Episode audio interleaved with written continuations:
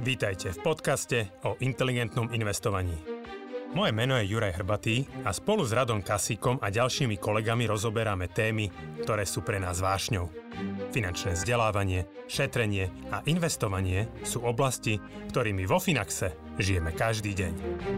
V tomto podcaste sme spojili naše vedomosti, aby sme vám pomohli žiť pokojnejší život vďaka dobrému finančnému zabezpečeniu. Stiahnite si do mobilu našu aplikáciu Finax a nezmeškáte nové podcasty, blogy či skvelé webináre. Dobrý deň, milí poslucháči a milí diváci. Vítam vás pri Mudrovačke.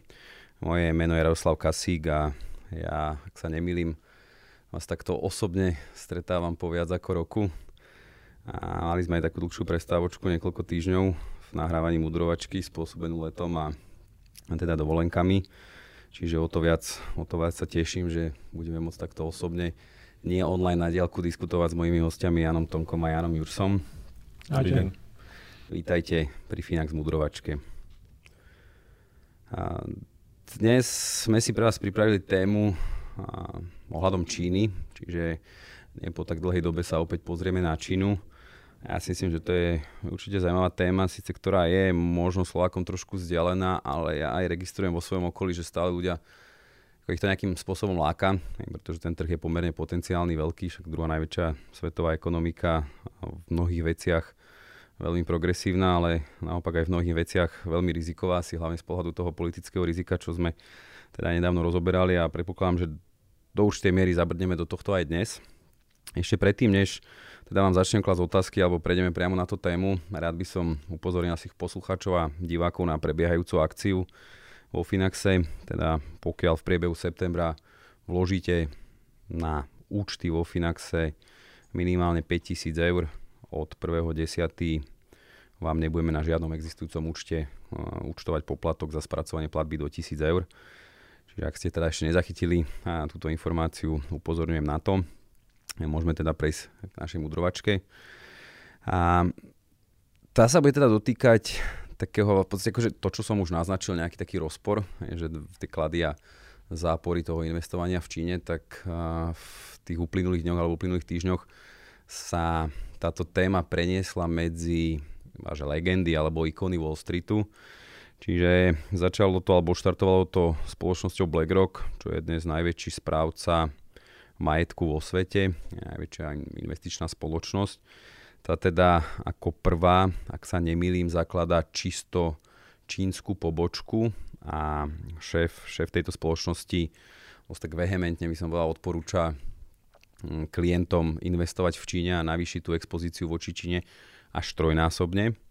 A keďže teda vníma obrovský potenciál tohto trhu, krátko na to sa voči tomu ohradil ďalší legendárny investor George Soros. A Čiže to by, to by mal byť ako obsah dnešnej témy, nejaká možno na to prestrelka. Ja teda neviem, že či to aj ďalej pokračovalo, ale začneme zasa od začiatku. A čo vy vidíte za tým krokom BlackRocku? Že ako v takom zmysle skôr, že či on nevníma tie rizika, či naozaj, alebo teda či sleduje hlavne nejaký vlastný profit, alebo či skutočne vníma ten trh ako taký veľmi potenciálny a zaujímavý. Ešte úplne na úvod by som povedal, že téma Číny a investovania v Číne posledné roky teda je stále populárnejšia a populárnejšia. Ako si hovoril, je to druhá najväčšia ekonomika sveta, podľa niektorých meradiel aj prvá. Mm, myslím si, že s touto témou sa budeme stretávať stále častejšie a častejšie, najmä kvôli tomu, že v mnohých portfóliách je ako keby taký trochu ten nesúlad medzi tým, že akú veľkú časť svetovej ekonomiky tvorí Čína a akú relatívne malú časť v portfóliách investičných po celom svete vlastne tvorí Čína. Takže toto je aj keby tak ten, ten základný možno kameň úrazu, že tu je tento gigantický nesúlad pri tak obrovskej ekonomike, je to relatívne nezvyčajné. Prečo je to aj nezvyčajné, je, že málo kedy tak veľké ekonomiky sú tak nedemokratické, a tým pádom to vytvára nejaké rôzne iné e, rizika a problémy pre investorov, ku ktorým sa dostaneme. Ale teda, tak som chcel vysvetliť na úvod, že prečo vôbec je to taká akože palčivá otázka dneska. Mm-hmm. Čiže aj to je možno teda otázka akože k tomu, čo som položil už, uh, že či vlastne ten BlackRock možno teda len sleduje akoby dorovnanie tých, tých váh na také tie korektné, korektné hodnoty zodpovedajúce tomu podielu na trhovej kapitalizácii? No ešte by som povedal, že to nie je len o tom, že BlackRock, my sa, o tom, my sa budeme primárne baviť o BlackRocku a Soroshovi teraz, ale všetky no, veľké spoločnosti, všetci najväčší správcovia majetku sa snažia v Číne založiť no, nejaké svoje, svoje pobočky. Mm, donedávna ešte ten stav bol taký ako v mnohých iných čínskych sektoroch, že museli spolupracovať na tom s nejakým lokálnym hráčom. To sa vlastne minulý rok zmenilo, keď Čína začala otvárať svoj finančný trh zahraničným správcom a teda BlackRocku sa ako prvému podarilo mať tu vlastne, no to nie, nie je o tom, že čisto čínska pobočka, ale že to je čisto uh, BlackRock pobočka bez nejakej lokálnej spolupráce. 100% teda. vlastne na BlackRock. Áno, ale teda tie motivácie, aby som sa teda dostal konečne k tvojej otázke, tak tie sú o, keby celkom jednoduché a pochopiteľné z môjho pohľadu teda, všetci ve- veľkí správcovia sa snažia ísť do Číny, lebo o, ten potenciál je tam obrovský. Hej, že množstvo peňazí, ktoré tam budú ľudia ďalej šetriť, o, spoločnosti, ktoré tam sú, o, ktoré zažili masívny rast. Že na jednej strane o, sú tam veľmi, veľmi veľké, je tam veľmi veľký potenciál, na druhej strane sú tam obrovské rizika. Ale ako to už bývam, že keď všetky najväčšie spoločnosti si povedia, že idú podstupovať ako keby tie isté rizika do tej Číny, tak to nevytvára pre nikoho z nich nejaký obrovský problém. Že keď si povieme, že všetci my desiati najväčší do toho ideme, tak tie rizika znášame spoločne a už len ako keby sa bijeme o to, že kto bude aj pri podstupovaní tých rizik, ale aj pri no, ako keby žati tých benefitov, kto bude najúspešnejší. Dobre, ja tam vnímam také dve roviny, že jedna vec je robiť biznis v Číne, čiže poskytovať služby čínskemu obyvateľstvu čo je teda veľmi atraktívne. Ale tu podľa toho, čo som ja čítal, tu sú zjavne odporúčania aj pre tých treba amerických investorov alebo pre tých hm, klientov v tých vyspelých, vyspelých krajinách investovať do Číny. Je, že nejak to súvisí? No, ono určite súvisí to vyjadrenie vlastne šéfa BlackRocku s tým, že investori, západní investori by mali mať nakúpené čínske akcie vo väčšej miere, mali by strojnásobiť investície. Asi si vieme predstaviť, že to možno súvisí s tým, že získa licenciu poskytovať tieto služby, že asi nemôže byť veľmi kritický voči celkovo akože čínskej vláde a finančnému sektoru, keď chce tam získať tú licenciu a pobočku. A vidíme, že takéto kritizovanie by sa akože nemuselo veľmi vyplatiť. Doplatil na to Jack Ma z Alibaba aj mnoho iných podnikateľov, čiže určite treba očakávať, že či už je to BlackRock, Fidelity, Blackstone, akékoľvek finančné skupiny, samozrejme sa budú vyjadrovať o veľkej príležitosti a možné možnosti rastu v tomto regióne. Ale viac menej súhlasím s tým, čo povedal Jano, že týmto firmám samozrejme ide o profit. Správcové peniazy zarábajú vtedy, keď tie aktíva spravujú a potenciál získať do svojej správy povedzme ďalších niekoľko biliónov a v západnom svete. Myslím, že BlackRock dneska manažuje nejakých 9, 9 tisíc miliard dolárov, 9 biliónov. A v Číne ten ďalší rast je asi a možný jednoduchšie a pravdepodobne aj tie poplatky, ktoré tam budú účtovať, môžu byť vyššie ako na takom už vyspelejšom západnom svete, kde tie poplatky dlhodobo klesajú. Čiže idú po zisku, je tam veľký potenciál, čínsky spotrebiteľ alebo bežné domácnosti naozaj na západné pomery šetria obrovskú časť svojho príjmu, čiže tá tvorba úspor sa odhaduje niekde na úrovni okolo 35-45%, akože príjmu dokážu šetriť, odložiť a v nejakej forme investovať, či už špekulatívne alebo rozumne. A, takže je tam veľa peňazí, odhady sú také, že veľkosť tohto investičného biznisu v Číne by sa mala zo násobiť v priebehu nejakých najbližších dvoch rokov, takže veľký potenciál, veľké rizika, ale tie rizika budú niesť investori do tých fondov. BlackRock samotný bude zarábať na tých poplatkoch. Povedal by som, že, že je tam ten obrovský potenciál, ale ak chcete robiť biznis v Číne, tak to vyžaduje aj nejakú trošku obetu a teda tu ten Larry Fink z BlackRocku musí mať aj tieto také polopolitické vyjadrenia, trošku o, natlačiť viac tej Číny, možno aj do portfólií tých západných investorov a tak ďalej. Že on, on možno aj nebude úplne najviac presvedčený o tom, že to je najlepšia možná investícia, ale o, na trhu, ktorý tak kde je tak dôležité byť za dobro s politickou mocou, ako to teda v Číne je, tak mm, asi Musí. si povedal, že sa mu to oplatí tvrdiť. No. Musí. Čiže ďalšiu pobočku bude Finax otvárať v Číne? Najprv dobijeme Európu postupne. A ako, krátko na to, teda, ako boli medializované tieto správy, aspoň teda, čo ja som registroval, a sa voči tomuto konaniu alebo postupu, ak to tak môžem nazvať, ohradil George Soros. Čo mu teda na tom prekáža? Ja asi by som povedal najprv jedným slovom, že všetko. O, jemu to vadí na niekoľkých úrovniach. Jedna je teda tá pre samotných investorov, čo to znamená investovať v krajine, ktorá je tak ako keby politicky nevyspytateľná. Ako sme sa aj bavili v minulých mudrovačkách, naozaj v Číne stovky miliard vedia zmiznúť za pár dní, keď zrazu si vedenie strany rozhodne, že že niektoré odvetvia už nie sú také vhodné, ako doteraz možno boli, alebo ich urazí šéf nejakej spoločnosti a tak podobne. Takže no, ako jedna dôležitá vec pri tomto je, že zase Čína je krásna ukážka toho, prečo treba investovať v krajinách, kde nejaká tá vláda práva naozaj funguje a existuje a ten súkromný majetok je proste ochránený fungujúcim nejakým justičným systémom a tak ďalej. Čiže to je jedna vec, sú nejaké tie investičné rizika pre ano. samotných investorov. A druhá vec sa, ale... Ako, vyslovene to je z jeho slov, že nech sa oblúkom vyhýbajú Číne? Že je až takto nastavený?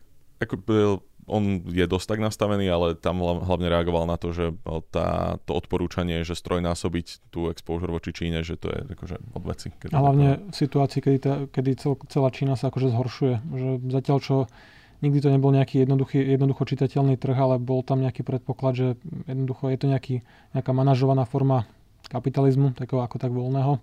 A v posledných, povedzme, pol roku, roku sa tá situácia dramaticky zhoršila, že celé odvetvia boli ako keby vymazané nejaké online vzdelávanie, hry, štát začal zasahovať masívnejšie a v dnešnej situácii povedať, že toto je úžasná príležitosť a sem poďme investovať, keď naozaj sa stávajú neziskovky, akože veľké firmy sa stávajú neziskovkami, nejakým centrálnym príkazom je akože naozaj odvážne a asi je vidno, že za tým stojí teda to nejaké hľadanie zisku jednoducho. Za posledných 20-30 rokov sa dalo často argumentovať, že väčšia spolupráca s Čínou, ako keby Čínu viac prinesie možno ako, no, zdemokratizuje to jemne a tak ďalej, že tie také vplyvy západu by boli také ako keby no, v dobrom, ale normalizačné pre Čínu.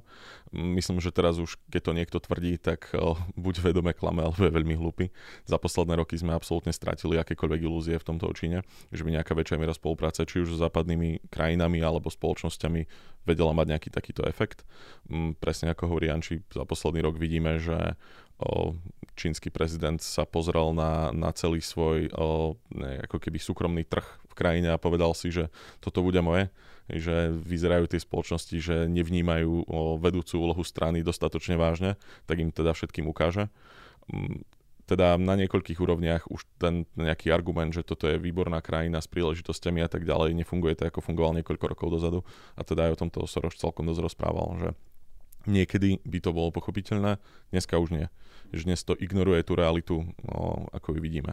No a teda som hovoril, že teda tam bola jedna úroveň bol to pre tých investorov, ale druhá úroveň, ktorá podľa mňa ešte v tej jeho argumentácii dôležitejšia a silnejšia, je, že dneska sme zase v štádiu, nenazval to takto, ale principiálne zase v štádiu nejakej studenej vojny druhej a že začať tlačiť vo veľkom kapitál do Číny a podporovať tam lokálne spoločnosti, zároveň pochlebovať režimu a tak ďalej, že mm, škodí americkým a celkovo západným bezpečnostným záujmom že znova, tak ako som hovoril pred chvíľkou, pár rokov dozadu by sme sa mohli tváriť, že, že poďme tu všetci len spolupracovať. Dneska tie, tie ako keby nejaké medzinárodné o, hranice, že ako stoja nejaké bloky proti sebe, sú oveľa vyhranenejšie, oveľa tvrdšie, jasnejšie a v takom čase prichádza do Číny a začať do nej liať americký kapitál vo veľkom je mm, ohrozujúce pre americké bezpečnostné záujmy. Čiže to je taký akože trošku patriotizmus, hej, alebo tak, taká ochrana tých, alebo tých národných záujmov. Pragmatizmus skôr. Tak. Áno. Ja by som teda trošku ešte rozobral možno aj ako tieto oba, oba dôvody, prečo predtým nejak vystriha.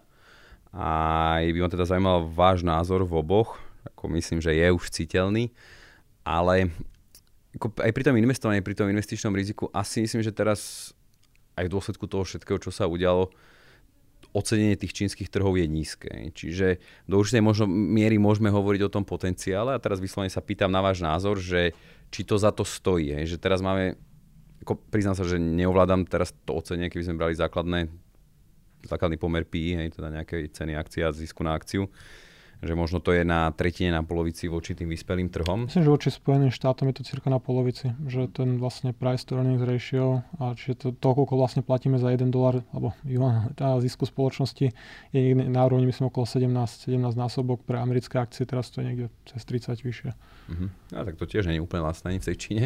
No, nie je úplne lacné, áno. Ej, že teda, že či či z vášho pohľadu to vôbec nestojí za to riziko politické? Ako nejaký potenciál mm-hmm. takéhoto zhodnotenia, ale zase akurát asi sa zhodneme, že stále tá krajina bude raz, hej, že bude napredovať a že aj napriek tým reštrikciám a asi tá ziskovosť toho korporátneho sveta v Číne bude, bude napriek tomu naďalej rásť. Že kde stojíte tu, že či aspoň to skúsi trošku vôbec. Ja by som povedal možno za mňa najdôležitejšiu vec, že netreba sa rozhodovať len na základe valuácie, že to, to že niečo je lacné, neznamená, že to nemôže byť ešte lacnejšie, alebo že tá hodnota sa nemôže úplne odtiaľ vytratiť. A verím tomu, že v minulosti boli lacné aj venezuelské akcie, keď nastúpil v moci Hugo Chávez, alebo Kuba bola možno zaujímavá pre niekoho, keď tam nastúpil Fidel Castro. Všetko sa dalo kúpiť lacno. A teraz je otázne, že ako sa ďalej bude vyvíjať Čína, že keď to pôjde tým aktuálnym smerom a bude sa to zhoršovať, tak možno nakupujeme lacné akcie naozaj v krajine, ktorá sa premení na ešte tvrdšiu diktatúru, ako bola doteraz. Čiže to asi nedopadne tá investícia veľmi dobre. A v prípade Číny ani nie je jasná taká tá spojitosť, ako hovoril Jano, že a, ekonomika rastie, HDP, všetky tieto metriky na obyvateľstvo sú akože celkom pekné. Keď si pozrieme graf, tak to rastie doprava nahor, tak ako spoločnosť bohatne a jednoducho bežní ľudia si kupujú výrobky, bývajú v dobrých mestách, majú spotrebiče, všetky tieto veci. Ale na druhej strane, keď si pozrieme trhovú kapitalizáciu tých spoločností, ktoré sa tam obchodujú, tak to je taká čiara, ako keby no. umrel pacient do strany. Čiže HDP rastie, ale neprejavuje sa to priamo na akciovom trhu. A myslím, že pri poslednej mudrovačke ty si hovoril, že za posledných 20 rokov cirka čínske akcie nespravili nič, že ešte nedosiahli nejaké akože minuloročné, alebo teda historické maxima ani zďaleka. Čiže to, že Číne sa bude nejakým spôsobom dariť ďalej, či už to bude pomalšie, rýchlejšie, ako si to tá strana zmanažuje, to je asi pravdepodobné, ale to, či na tom zarobia investori, to je podľa mňa akože menej pravdepodobné ako v minulosti a ja by som to nebral ako takú stávku na istotu, že niečo teraz zlacnelo, kúpme to, zarobíme o chvíľočku naspäť. Toto by platilo z môjho pohľadu možno pre štandardné západné trhy. Keď kúpime Google, Facebook, Amazon, Apple vo vypredaji 30% kvôli koronakríze alebo nejaké veľké finančnej kríze, tak máme nejaký rozumný predpoklad, že naozaj ten trh funguje, tie inštitúcie sú silné, či je pri moci Biden, Obama, Bush, jeden, druhý, tretí, tak stále ten trh proste bude nejako fungovať. V Číne očividne sa nám to mení naozaj na prvú diktatúru a teraz, že staviť na to, že sa to vráti na tú predchádzajúcu trajektóriu, asi možno príliš odvážne že tu naozaj my, my nevieme úplne predpovedať, ako bude vyzerať čínsky finančný trh do budúcna, či, či v ňom budú môcť vôbec participovať západní investori o pár rokov. Aj je úplne, akože, alebo teda takto nie je nereálne, že, že toto by zrazu v nejakej forme boja proste zmizlo. Že tu sa nerozprávame o tom, že či tá valuácia dneska dáva zmysel alebo nedáva zmysel, ale že či sa, akože, či je vôbec o, ako rozumné investovať v takej krajine. Nie, že my ako keby to, že či pri nejaké evaluácii až druhá otázka, potom ako si poviem, že v takej krajine má zmysel investovať. O, Čína za posledných 20 rokov mala milión problémov s finančným trhom. Či to bolo o tom, že no, len tak ako spasia v, rámci toho, aby no, vypompovali valuácie vysoko, tak dávali všetkým farmárom pôžičky a tlačili ich do toho, aby si nakupovali akcie na, na svojom trhu. A dneska toto už vyzerá ako taká relatívne nepodstatná epizódka, ale kedysi to bol no, celkom problém tom, ako teda to vyťahlo valuácie hore. Aj preto sa Čína nepohla za toľké roky, pretože musela ako keby tieto nejaké svoje o, krachy bublín doháňať. Potom sme sa začali báť proste tých politických zásahov, medzi tým toho, že finančný systém je tam všelijako nafúknutý štátostranou. K tomuto jedna vec vlastne z toho pekného článku Georgea Soroša, ale tiež tam aj upozornil na nejaké takéto finančné rizika, bublín a podobne a presne tam aj vyslovene menoval obrovskú realitnú bublinu v Číne, že, o ktorej teda akože všetci vieme. Samozrejme nafúkuje sa už nejakú dobu, každý predpovedal, že splasne podstatne skore a bude to katastrofa, ale pre také akože pre uvedenie toho kontextu, že zatiaľ čo možno v Európe alebo v Bratislave na Slovensku sa stiažujeme, že naozaj reality sú príliš ustrelené, drahé, bežný človek si nedokáže kúpiť a ľudia tu spomínajú nejakú finančnú bublinu, alebo teda realitnú. A, tak napríklad Bratislava na kúpu bežného povedzme trojizbového bytu v Bratislave treba podľa tých štatistík šetriť povedzme 11 až 12 ročných platov, akože bratislavských. Keď sa pozrieme na Londýn, Paríž, New York, takéto mesta, tak presne je to niekde od 10 do 13. Tak akože drahý trh, metropoly, všetko fajn. Keď sa pozrieme na Čínu, tie hlavné metropoly, Peking a tak ďalej, tak tie násobky sú niekde okolo 43-45 násobok. Čiže ako keby bežná bratislavská rodina keby za trojizbový byt musel zaplatiť štvornásobok, či povedzme 800 tisíc eur. Čiže tak nejak sa nachádza ich realitný trh, čiže tých rizik je tam pomerne veľa, že bublín, ktoré vidíme, samozrejme bublina môže rásť do nekone, akože nie do nekonečna, ale môže rásť veľmi dlho, kým splasne, ale naozaj, že tých rizik pre investorov je tam veľa už mimo tej bežnej regulácie. Tak, a že všetky tieto veci sa tam za posledných 20 rokov diali a niektoré už, už praskli, niektoré nie, ale ako keby o, aj keby sme od tohto všetkého abstrahovali, tak tie strašne silné politické zásahy sú ešte väčší problém ako vôbec všetko, lebo bubliny, to je taký bežný problém, hej, deje sa po celom svete, klasika.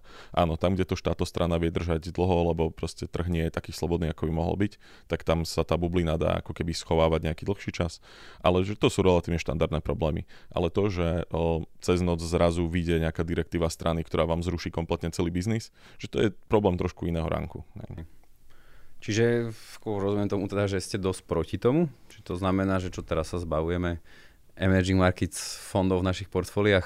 Alebo by ste to práve možno tá odpoveď bola taká, že v zdravej miere tak, a v rámci toho pasívneho investovania, lebo proste akože do tej budúcnosti nevidíme, so slušnou dobrou diverzifikáciou je to v poriadku? O, ako vo všetkom, proste pozeráme sa na veci long-termovo naozaj akože z dlhodobého hľadiska na, na všetky rozhodnutia, ktoré sa snažíme v nejakej forme robiť. Um, to znamená, že na jednej strane mi príde teraz uh, prehnané, že panicky predávať tú Čínu. A to je tiež proste v súlade s tou našou nejakou kultúrou a filozofiou, že zrazu keď ja tu uh, teraz sedím s mikrofónom a cítim sa posledný pol rok z Číny nepríjemne, neznamená, že začneme predávať, ale teda zároveň poviem aj, že určite nesúhlasím s Larrym Finkom, ale mu je to asi jedno. Ale že by sme mali navýšiť tie, uh, ten akože holding toho na o trojnásobok teda. OK, e, možno taká ešte otázka, že je, alebo tak sa opýtam, že ako získať treba tú licenciu na poskytovanie nejakých investičných služieb alebo tú správcovskú spoločnosť v Číne je stále náročné, alebo že už v zásade každý trochu väčší hráč, treba z toho západu, keď o to požiada, tak ju dostane. Akože smerím to otázku k tomu, že ja som mal aj pripravenú otázku, že či od tej našej poslednej mudrovačky, kedy sme sa bavili o Číne, že to bolo práve po tých zásahoch nazvime to regulačných alebo takých reštriktívnych v niektorých tých sektoroch, čo už ste zmienili aj, aj, aj teraz tu dnes, že či sa niečo posunulo alebo zmenilo, že treba sa to snažila nejakým spôsobom upokojiť tá Čína, alebo naopak um, ako tie obmedzenia sa ešte stupňujú. Že či práve treba aj povolenie akoby najväčšej správcovskej spoločnosti na svete alebo udelenie licencie a nie je nejaký taký akože snahou vyslať taký pozitívny signál do sveta. Ako keď už veľmi tak špekulujeme, ale zase je to váš názor, hej, že Toto ako je, to vnímate? Um, ako som spomínal, tak Čína v tomto ako keby trošku zvolnila tie svoje pravidla, teda výrazne zvolnila svoje pravidla na finančnom trhu minulý rok.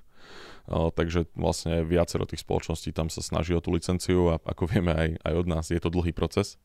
Takže tu by som povedal, že ešte to, ako, ako málo času ešte prešlo od niektorých tých posledných krokov o, strany, tak mm, keby nemalo ani čas možno ovplyvniť rozhodovací proces tak gigantických spoločností, ako sú tieto. Že tie, keď sa rozhodli, že, že chcú tam tú licenciu, tak sa o ňu snažia. A áno, možno jedného dňa tú stratégiu v nejakej forme prehodnotia, ale oni to nerobia na týždenných ani mesačných o, nejakých stretnutiach alebo tak. Porada. Takže povedal by som, že, že ďalej proste tie lode obrovské smerujú tam, kam boli nasmerované a aby, aby sa oni otočili a zmenili smer, tak naozaj na to musí prísť nejaký veľmi veľký impuls. Uvidíme, ako to bude vyzerať ďalej s udeľovaním tých licencií.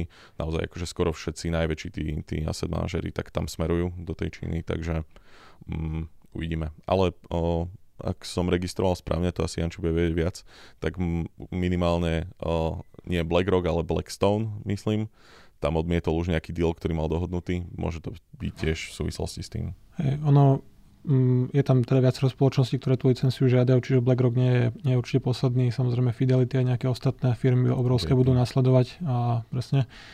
A tá situácia, akože to, čo si sa pýtal, že sa nejako zlepšila, zmenila, akože z toho, čo som videl, tak sa to akože skôr ďalej zhoršuje, že už to nie je také viditeľné, ako keď sa stoplo, stoplo sa vlastne uvedenie na burzu a End Financials, čiže nejaký, nejaká časť Alibaby.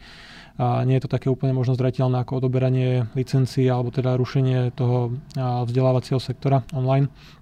Ale napríklad vyzerá to tak, že sa v poslednej dobe viacej objavujú hlasy na nejaké v rámci toho všeobecnej prosperity, ktorú teda tento prezident diktátor sa snaží tam akože nastoliť, upozorňovať na to vychýlenie či už tej realitnej bubliny, jednoducho cien a všetkého.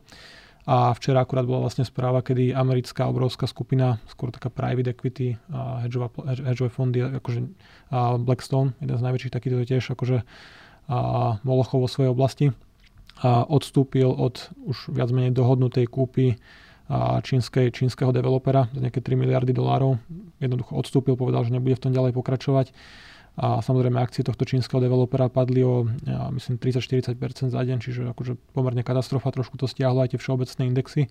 A to je tiež niečo, čo určite podkopáva dôveru investorov, že nikdy nevieme, kedy bublina splasne, ale pokiaľ vidíme takéto veľké špendlíky, že vyfúči valuácia a tí čínske developeri sú naozaj akože extrémne zadlžení. Oni do takýchto úrovní vyhnali ten trh a narastli práve vďaka lacným úverom od tých pološtátnych, polosúkromných bank, záruk a podobne. A teraz už vyzerajú byť tlaky na to, aby tí developeri začali tie úvery aj reálne splácať, čo vyzerá, že nebude také úplne jednoduché. Takže ja by som povedal, že rizik je tam viacej a pokiaľ sa začnú ťahovať skrutky aj na realitnom trhu, tak to môže byť celkom, celkom zábava.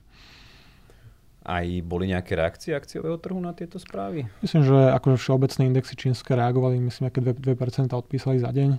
A ako na ten BlackRock asi boli aj pozitívne? Či na BlackRock um, to ne, neviem, či sa nejako veľmi prejavilo, lebo viac tam menej tam to bolo jasné, že získali tú licenciu. Oni len získali skorej, dostali ten štempel, ten papier trošku skorej a do konca tohto roka môžu začať uh, spúšťať tie svoje fondy a Čiže už tam nejaký prvý fond vybrali prvú miliardu alebo niečo také. Presne, čiže... 110 tisíc investorov. Alebo aj, že to, to nebolo také nečakané. Nečakané sú skôr tie negatívne udalosti, keď presne vidíme nejaké, nejaké známky, či už ochladzovania toho realitného trhu, ktoré sa už objavovali nejakú dobu, alebo naozaj takéto špendlíky typu, že padne nám niekoľko miliardová transakcia, asi tam, asi tam ľudia z Blackstone objavili nejaké trošku väčšie problémy, alebo tam vidia tie rizika, že keby sa naozaj ten, tá vláda nasmerovala teraz tú pozornosť na iný sektor, ktorý vidí ako nafúknutý, Samozrejme, ten realitný trh je niečo, čo ako keby boli veľkú časť obyvateľstva, alebo jednoducho nemôžu si dovoliť bývať a pre, pri takýchto cenách. Keď si naozaj predstavíme na Bratislavu 800 tisícové trojizbáky, tak asi by silnil hlas tých bežných voličov alebo ľudí na to, aby sa s tým niečo robilo, čiže uvidíme. Hey, ale voliči v Číne neexistujú. Áno, áno. A, a za posledná otázka, že či sa teda, však spomenuli ste tri firmy, Spomenuli ste tých správcov, že tí sú na jasnej strane barikády, keď tam vidia biznis. A čo takí iní investori, ako v, predsa je to taká roztržka, ktorá určite púta, alebo púta pozornosť médií, púta pozornosť investorov, púta určite pozornosť aj toho mainstreamu, teda nejakých retailových investorov. Čiže reagoval na to niekto ďalší z významnejších osôb, alebo stavajú sa niekam, prípadne nejakí takí známejší komentátori ako novinári? Povedal by som, že, že v takej nejakej silnej forme, ako, ako Soros reagoval, že tými svojimi veľkými článkami do Wall Street Journal, Financial Times a podobne, tak nie. Aspoň to som teda neregistroval. Asi podľa mňa problém je trochu ten, že mnoho takýchto veľkých legend teraz trochu prehodnocuje ten svoj postoj voči Číne. Lebo niektorí boli proti Číne celý čas za posledných 20 rokov. Niektorí z nich zase akože boli veľkí, veľkí fanúšikovia, ale prehodnocujú svoje názory za posledný rok, lebo no, ono dlho existovala tá predstava, že, že naozaj z roka na rok, ako bude Čína bohatšia a bohatšia, tak bude slobodnejšia a slobodnejšia. A, lebo vo väčšine prípadov to historicky tak fungovalo. No, len keď viete vybudovať kvalitný policajný štát, tak ako asi, asi sa to dá, dá zvrátiť, tento možný progres. Samozrejme tých dôvodov je tam oveľa viac ako len toto. Ale tým pádom ako keby hrozne veľa z tých, o, z tých známych investorov teraz nevie úplne, že ktorým smerom ísť, lebo tie, no, tá situácia sa zmenila relatívne rýchlo. Aj vlastne naozaj za posledný pol rok tie, tie najväčšie zásahy tam boli, takže myslím si, že uvidíme v ďalších mesiacoch, no táto diskusia bude určite pokračovať Zároveň paralelne s tým v Číne prebieha tiež taká e, výnimočná Čínu, že diskusia o tom, ako vlastne teraz bojovať proti tej nejakej nerovnosti, či tie plány prezidenta diktátora, či sú k veci alebo nie, či teraz bude masívne zdaňovať a akože o, konfiškovať majetky alebo nie, že teraz ani, ani Čína samotná nevie úplne kam smeruje a podľa toho teda si myslím, že, že budú reagovať ostatní. No, hlavne nemôžeme očakávať negatívne vyhlásenia šéfov správcovských spoločností, ktorí majú zainvestované peniaze v Číne. Hej, to, Čiže to a skôr sa bavíme o nejakých takých už akože bývalých šéfoch, známych menách a možno z, z tých aktívnych portfólio manažerov alebo šéfov týchto spoločností. A šéfka Arku, a Katie Wood sa vyjadrila pomerne dobrý kol to bol, akože spätne, myslím, už to bolo pár mesiacov, že a to, čo vidí, čo sa deje v Číne, sa jej akože vôbec nepáči. Vidí to ako naozaj výrazne zhorčujúci sa trend a ona myslím v tých svojich ARK fondoch úplne vypredala alebo totálne minimalizovala akože expozíciu na čínske akcie, čo akože vyzerá byť ako dobrý krok. A z takých tých známejších mien bývalý šéf Bridgewateru, Ray Dalio, dneska už skôr nejaký LinkedIn influencer, a, alebo teda autor kníh. A väčšinou sú takí pozitívni, že pre, presne je tam ten dlhodobý príbeh, bude to rásť, treba tam byť, je to čas sveta, akože to je všetko akože zdravé, ale mm, nevidel som nejakú akože veľkú kritiku. Hej, Dalio bol dlhodobo takým poloproponent Číny, takže to je také, že... Samotný BlackRock reagoval na Soroša, či nie? Ale veľmi, veľmi tak, takou technickou správou o tom, že ako strašne veľa USA a Čína spolu obchodujú a že vlastne to ako nič, nič hrozné sa nedeje. A, ale nebolo to nejaké, nejaké tvrdé vyjadrenie, že by naozaj chceli reagovať. Oni zase ani až tak nepotrebujú na neho reagovať. Hm, Takže Soros je síce meno, ale BlackRock má veľa peňazí. OK. Moje otázky ste vyčerpali. Super, ja si myslím, že veľmi zaujímavé. Ďakujem. A určite budeme teda ďalej pozorne pozorne sledovať vývoj v Číne a myslím si, že aj veľmi radi o tom informovať. Čiže ja vám ešte raz ďakujem a ďakujem aj za pozornosť a teším sa do skorého počutia opäť a videnia. Majte do sa, do počutia. Do počutia.